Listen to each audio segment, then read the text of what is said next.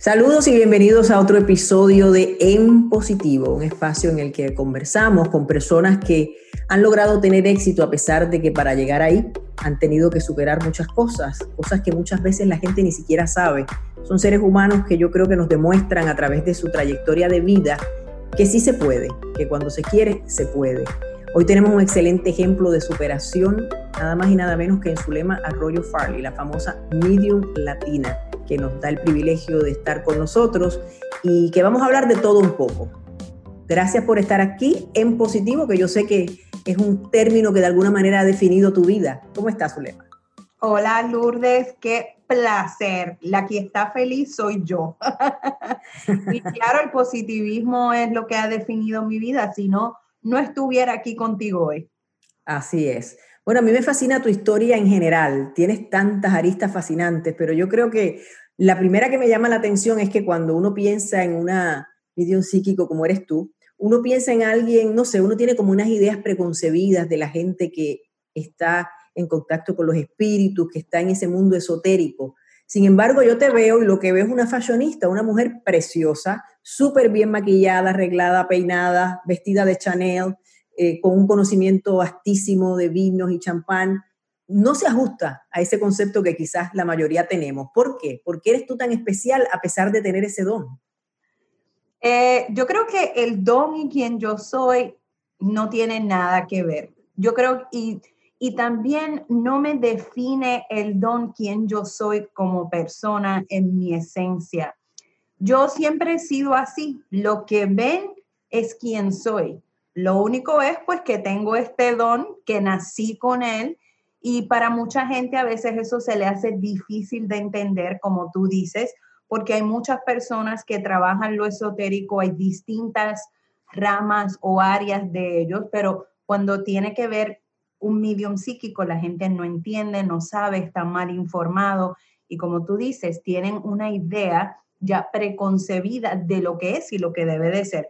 Pero al fin del día, yo soy un ser humano como cualquier otro. Y en este caso eres así como, como te veo yo, como, como los que tenemos el privilegio de conocerte, aunque tú y yo tenemos una historia que vamos a tener que compartir con la audiencia, de que no nos conocemos en persona, pero sentimos que nos conocemos de toda la vida. Eso, eso es otro pedacito del que vamos a hablar más adelante. Pero volviendo al tema del esoterismo y quién eres tú y como tú bien defines, eh, no, una cosa no va con la otra, ni siquiera está contrapuesta. Y yo quiero saber cuándo tú te diste cuenta de que tenías ese don y en qué momento y por qué. Yo siempre he sabido que yo soy diferente. Esa es la mejor manera que yo te lo puedo decir. mis memorias van cuando van hacia cuando yo tenía tres años, cuatro años, cinco años. Yo siempre decía que yo tenía una mente fotográfica. Había una artista, se me olvida el nombre de, ella, creo que todavía está viva. Eh, vi una entrevista donde ella decía de la mente fotográfica que ella recordaba números, episodios, eh, situaciones, veía como un cortometraje y yo fascinada con ella porque así me identificaba yo. Pero yo pensaba que todo el mundo también tenía eso, que la mayoría de la gente era así. Hasta que más o menos cuando ya yo tenía cinco años, mi mamá me encontraba en el patio de mi casa en Sultana, en Mayagüez, Puerto Rico, hablando con amigos imaginarios. Era la manera en que ella le llamaba. De ahí en fuera, cuando yo me percaté por primera vez mi habilidad de conectarme con personas fallecidas, fue cuando mi abuelo paterno, yo tenía ocho años, me anunció que él iba a fallecer. Y recuerdo vívidamente esa experiencia sobrenatural, paranormal, y yo pensaba que las cosas habían ocurrido así, hasta que me convertí en adulta y le empecé a cuestionar a mi mamá muchísimas cosas que me habían pasado y mi mamá se reía y me decía, pero ¿qué tú hablas? Si eso nunca pasó en la vida real, pero ¿cómo tú sabes esa información? ¿Quién te dijo eso? Pero espérate, Zulema, yo creo que es importante que la gente sepa que, de nuevo, tú eres atípica, aunque tú me digas que una cosa va separada de la otra y yo estoy absolutamente de acuerdo, tú eres atípica porque tú eres una mujer súper preparada, que se desempeñó en una profesión con mucho éxito antes de que, sabiendo como tú me estás describiendo, que eso lo sentías desde niña, no era algo ni de lo que tú vivías, ni lo que hacía que, digamos, tu vida diaria funcionara. Tú, eso era algo como privado que ni siquiera, como estuve leyendo, lo supo tu esposo hasta después que se casaron y mucha gente que te conocía quizás tampoco lo sabía. Entonces, llévame a ese punto, llévanos a todos a ese punto donde aún esa niña, teniendo todos esos dones, teniendo esas conexiones que no todos los seres humanos en este plano tenemos, eh, decide que el mundo lo sepa y poner eso en a servicio de la humanidad, que es lo que entiendo yo haces tú. Es correcto lo que dices. Yo lo suprimí toda mi vida y no soy la única, la mayoría de las mediums lo hacen. ¿Por qué? Porque no saben cómo utilizarlo, porque tienen miedo a lo que están sintiendo, no tienen a alguien que puede ser un mentor que les pueda ayudar a identificar. Yo tomé la decisión de que yo iba a vivir mi vida como una persona normal y corriente, aunque no lo era. Por supuesto, terminé en los Estados Unidos, me voy de Puerto Rico, termino mis estudios en Estados Unidos, me convierto en ejecutiva de publicidad y mercadeo, eh, me enamoro, me desamoro, no sé cómo decir la palabra. Claro, vives la vida normal de cualquier mujer. La vida, mi mamá dice la vida loca. las, mamás, las mamás siempre dicen eso. Totalmente, he viajado el mundo entero, o sea, yo tenía una vida completa antes de yo salir públicamente. Y ese fue el día porque ella me dijo, Zulema, ya, tienes que dejar de suprimir te lo están forzando, tienes que aceptarlo, tú tienes una encomienda en este mundo y tú vas a poder finalmente vivir esa vida plena y tu propósito que has negado y suprimido toda tu vida. La gente que te conoce y que tenemos de amistades mutuas, más lo que uno percibe tuyo al aire, ¿no? Es que eres una persona, em, no solo tienes ese don, sino que tienes como el compromiso de ayudar a la gente con ese don, que me imagino que es lo que te llevó a dejar todo lo que era la vida normal para convertirte en la persona que eres hoy, la figura y, la medium que, ayuda a la gente. Pero bueno, en ese proceso hay otra cosa que yo creo que es bien importante que los que nos escuchan eh, tengan claro porque me parece que les va a servir y a mí me encanta dar herramientas, es como tu misión es, es, la que es, la mía es como comunicadora, a mí me encanta y por eso estoy ahora en este emprendimiento de En Positivo, es darle a la gente herramientas de vida. Y me parece que traer gente como tú frente al micrófono no solo me honra, sino que ayuda y aporta a mi gente, a, mi tribu, como yo les digo. Entonces yo quiero que la gente que, te ve tan bella y preciosa, que sabe eh, tus capacidades porque te, conoce, porque eres muy conocida en la comunidad latina e incluso en la anglosajona, eh, entienda que no todo es esa mujer hermosa que ha tenido esta vida perfecta, a ti se te diagnosticó una enfermedad muy compleja, un cáncer sarcoma que es muy raro y que te ha llevado, digamos, un poco que por la calle de la amargura para, poder seguir tu vida común. Y también tú has sido víctima de acoso eh, por parte de, de tus empleadores. O sea, tú has tenido una vida que no ha sido un lecho de rosas, también quedaste huérfana de padre muy chiquitita. Entonces, yo te voy a hacer esta pregunta ya directa y luego vamos a los detalles. ¿Cómo logra Zulema estar aquí hoy, ser la persona que es, seguir aportando a la humanidad y sentirse eh, feliz aún con todos esos escollos? Era lo que yo decía al principio. Para mí eres un verdadero ejemplo. Te voy a ser muy sincera. Cuando me diagnosticaron con el cáncer, yo pensé que iba a morir. He tenido 13 cirugías, me he visto literalmente en el lecho de la muerte desde que salí de la barriga de mi mamá uno que nunca me he dejado vencer, pero yo creo que lo más que ha influenciado es que en yo ayudar a otras personas, aun cuando yo he estado mal, en un mal lugar, en una mala situación con un cáncer, ayudar es lo que me ha salvado la vida, Lourdes, porque he, he podido canalizar esa frustración o depresión que todos la sentimos, toda esa energía atrapada en algo positivo para el prójimo. A mí siempre me ha gustado ayudar, siempre, antes de ser la medium latina. Y creo que también tenemos que ser justos con la vida y con el recorrido que damos por ella, porque a uno les ha pasado muchas cosas, yo también he tenido muchas situaciones de salud, pero como hacía yo una reflexión hace un tiempo en mis redes, eh, yo la verdad que cuando paso la cuenta digo, comparado con otra gente, definitivamente siempre hay gente peor, número uno, y número dos, que también tenemos cosas buenas que nos pasan. Por ejemplo, yo creo que ese hombre que está en tu vida, este británico, que quiero que me expliques cómo enredas tú con ese británico, tú eres mayagüezana igual que yo. Eh, somos para los que no son de Puerto Rico, esto es en, en, el área oeste de la isla. Y bueno, casualmente, no lo sabíamos, yo te lo, te lo comenté eh, hace poco. Lo sabía, no, yo no lo sabía. Tú lo sabías, claro, tú lo sabías porque, bueno, me habías visto al aire, etcétera, y sabías esa conexión. Pero yo no, y para mí fue una sorpresa muy linda. Además, dice Sultana, entonces yo me veo ya en Mayagüez, en el Mayagüez Mall, o sea, ya, como que, tú sabes, it's, like home. Uno, piensa en, en, sus raíces y, y, en uno, ¿no?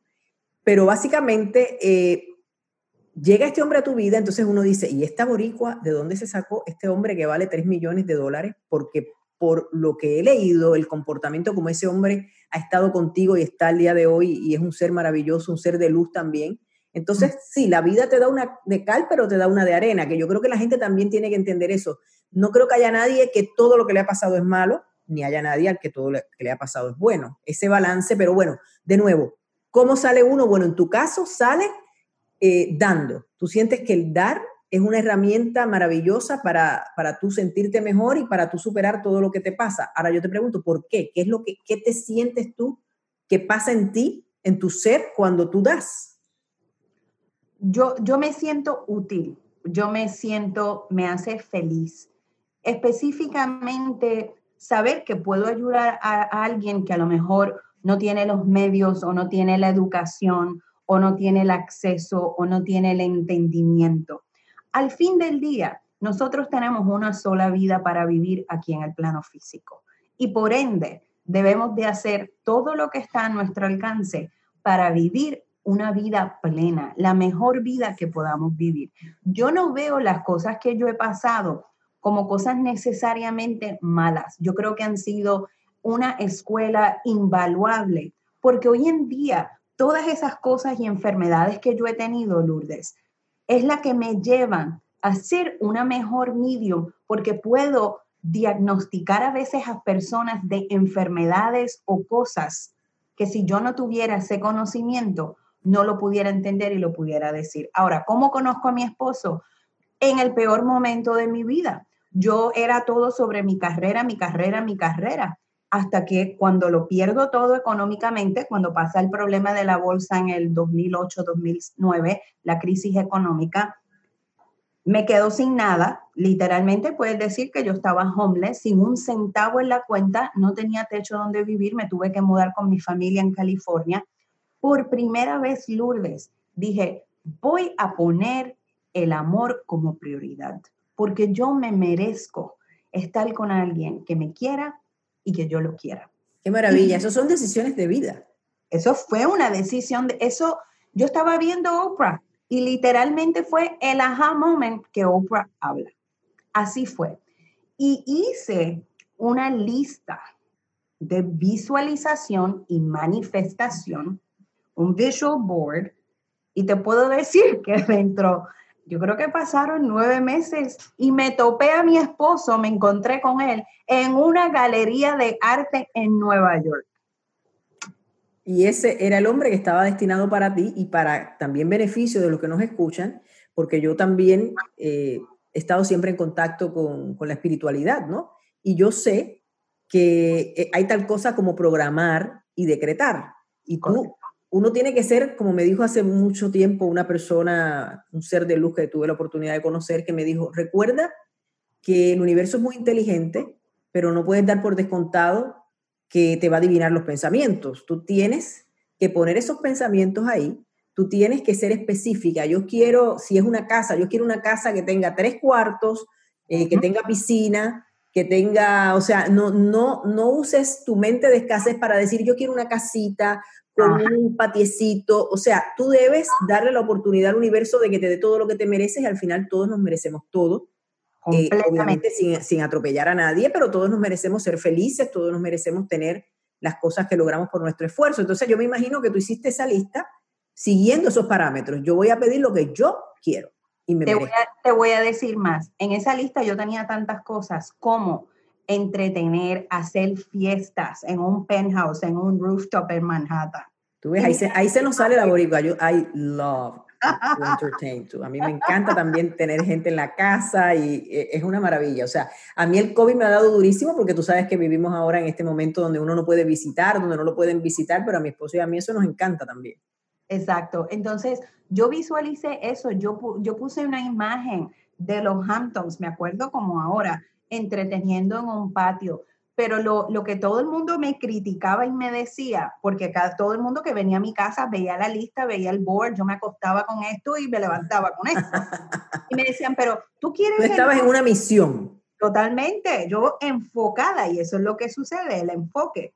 Yo quería que haya viajado el mundo, que fuera un ejecutivo. Yo dije específicamente que quería una persona ejecutivo de Wall Street. I wanted a banker a ese punto. Pero lo más importante que yo decía, yo quiero que él sepa de vino, que le encanten los vinos. Qué cosa, ¿ah? increíble, increíble, pero cierto lo que la mente es capaz de lograr. Pero ¿sabes qué?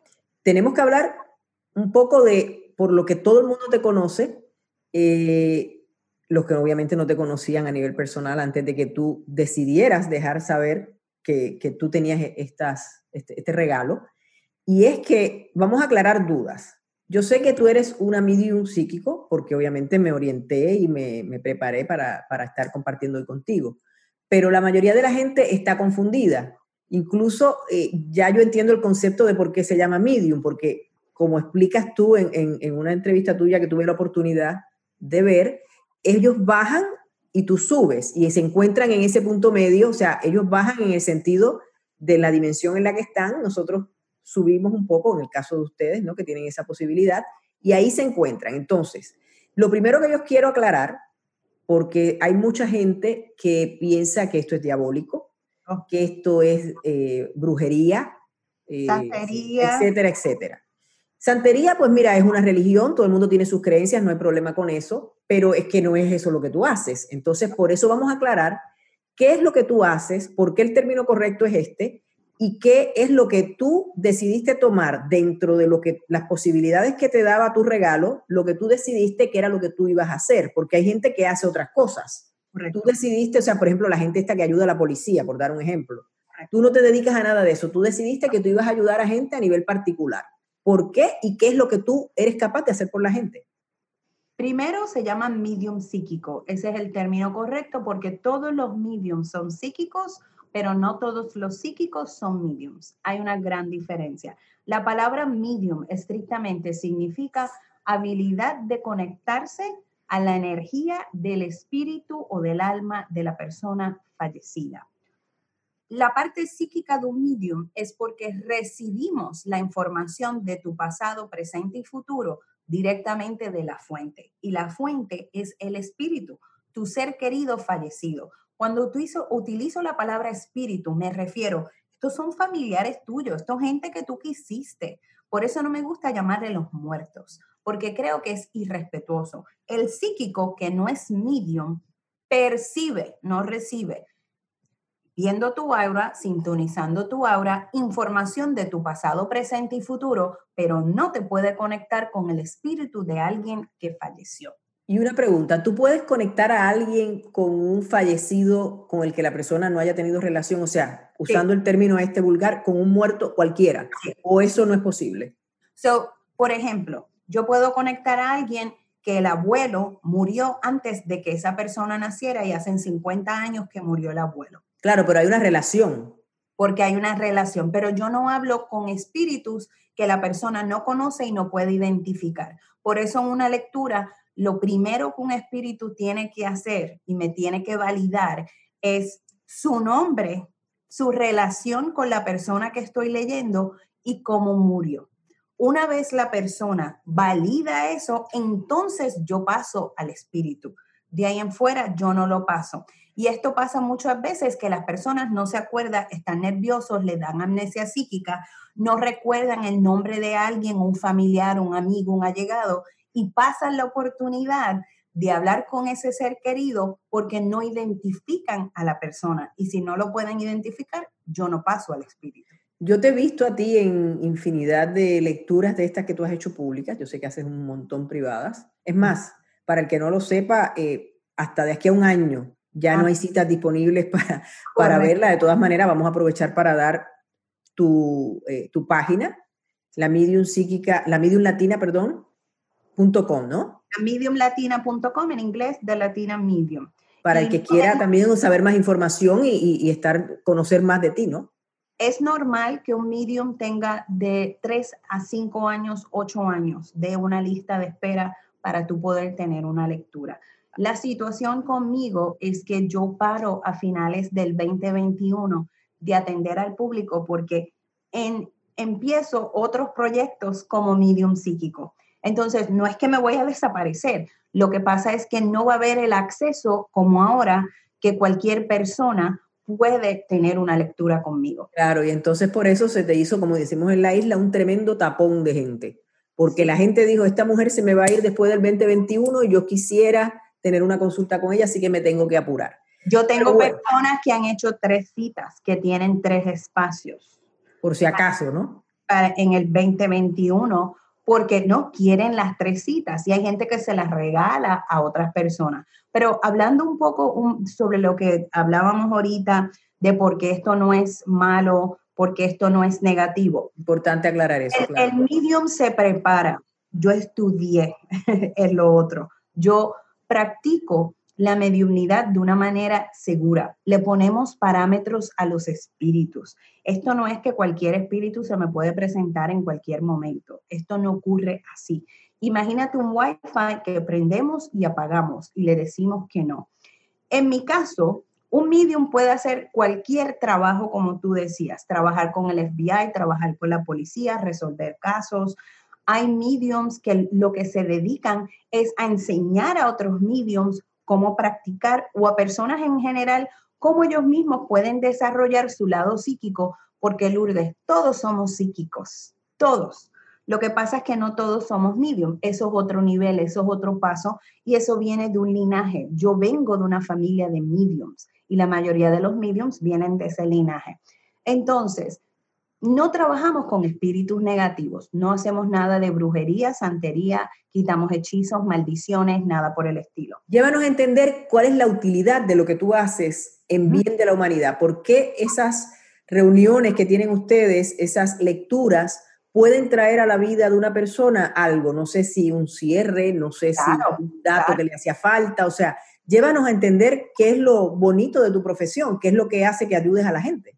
En una lectura privada, primero que si eres alguien que alguien ha fallecido, tú no te pudiste despedir o no estabas presente porque, pues, por ejemplo, vivías en otro país, tú puedes tener de una lectura validación, entendimiento, clausura. Lo otro es que hay muchísimas personas que no saben, especialmente hispanos, inmigrantes, cómo murieron sus seres queridos fallecidos no saben si están vivos porque estaban cruzando la frontera o han muerto, un medium le puede decir eso. Pero también, además de venir a conectarse con sus seres queridos, escuchar los mensajes que le tienen que dar, viene gente porque quiere saber del amor, quiere saber de su vida, quiere saber de su profesión, quieren saber a nivel médico qué es lo que está pasando en, su cuerpo, porque hay personas que los médicos no le pueden decir qué es lo que tienen exactamente, no le pueden dar un diagnóstico como tal. Entonces, eh, utilizo literalmente todas las herramientas que yo tengo para ayudar con la pérdida de un ser querido, ese dolor, con el amor, relaciones familiares, y tú sabes que los latinos tenemos muchas situaciones con nuestros familiares y orientación profesional. A lo mejor te puedes encontrar en una encrucijada con tu profesión en estos momentos o estás pensando cambiar o no sabes si debes de tomar ese trabajo nuevo. Un medium te puede ayudar con todo eso y también te puedo decir cuáles son las señales y los símbolos que usan tus seres queridos para comunicarse contigo y dejarte saber que están contigo. Mi querida Zulema, nosotros podríamos estar hablando horas porque tu vida es fascinante, el tema es fascinante y, como bien sabes, pues tengo una conexión, siento tener una conexión muy especial contigo, pero el tiempo nos está traicionando. Yo quisiera que antes de irnos tú nos cuentes eh, desde tu corazón cuál ha sido de todas las experiencias que debes haber tenido impresionantes, de cosas que te han pasado, de gente que has ayudado, ¿cuál es la que más te dejó hasta a ti misma sorprendida de, no sé, alguien que ayudaste con algo que le cambió la vida o, algo que te fue inesperado? No sé cuán viable sea, porque me imagino que han sido muchas las experiencias, pero haz un esfuercito y compártenos por lo menos una que, que te marcó. Ayudé a una mamá que su niño no lo habían diagnosticado, no sabían qué era lo que tenía. Le dije, tu hijo tiene una leve, eh, eh, un leve síndrome de Asperger, que es como si es, eh, ¿cómo se llama esto? Autismo, perdóname. Claro, un tipo de autismo. El niño no hablaba, tenía problemas de comunicación, realmente no comía. Y le digo a ella, ponlo en este régimen, quítale el gluten, quítale los lácteos. ¿Eso te lo dicen los espíritus? Sí. En este caso fue el espíritu que se presentó para ella y no me acuerdo quién fue en el caso de ella. Le dije todo lo que estaba sucediendo, le ayudé con su matrimonio, su esposo había sido infiel, ella no podía perdonarlo, ella pensaba que él era el que, pues el malo de la película. Le pude decir todo eso y a las tres o cuatro semanas me dice, empecé mi hijo en ese protocolo que me dices, mi esposo y yo no lo podemos creer, ese niño está hablando que ahora lo tenemos que mandar a callar, básicamente. Wow, ¡Qué maravilla! ¡Qué, qué y qué, qué, orgullo y qué, qué, alegría, ¿no? Y está comiendo un poco y después, al, como a los seis meses, me vino a ver el esposo de ella y llorando, pero como un nene chiquito, me dijo, gracias por salvarme mi matrimonio, y por darme la felicidad de ver a mi hijo saludable, comiendo y hablando. Amén. Eso definitivamente te tiene que llenar el corazón. Bueno, Zulema, yo estoy de verdad muy agradecida de este rato que me has dedicado a mí y a mi tribu. Hasta aquí llega este episodio de En Positivo. Espero que lo hayan disfrutado tanto como yo y que si les gustó, lo compartan, se suscriban, comenten y sigamos en positivo. Últimas palabras para ti. Solo les quiero dejar con estas palabras. Los pensamientos crean su realidad y su futuro. No pienses negativamente. En el momento que pienses negativo, dile al universo, cancela, cancela, cancela, para que no te escuchen y puedas manifestar la vida que tú quieres. Bueno, muchísimas gracias por ese consejo de vida. Yo a ustedes los espero en las redes, seguimos en contacto. Hasta el próximo episodio y siempre recuerden, es muy importante que sigamos viendo la vida en positivo.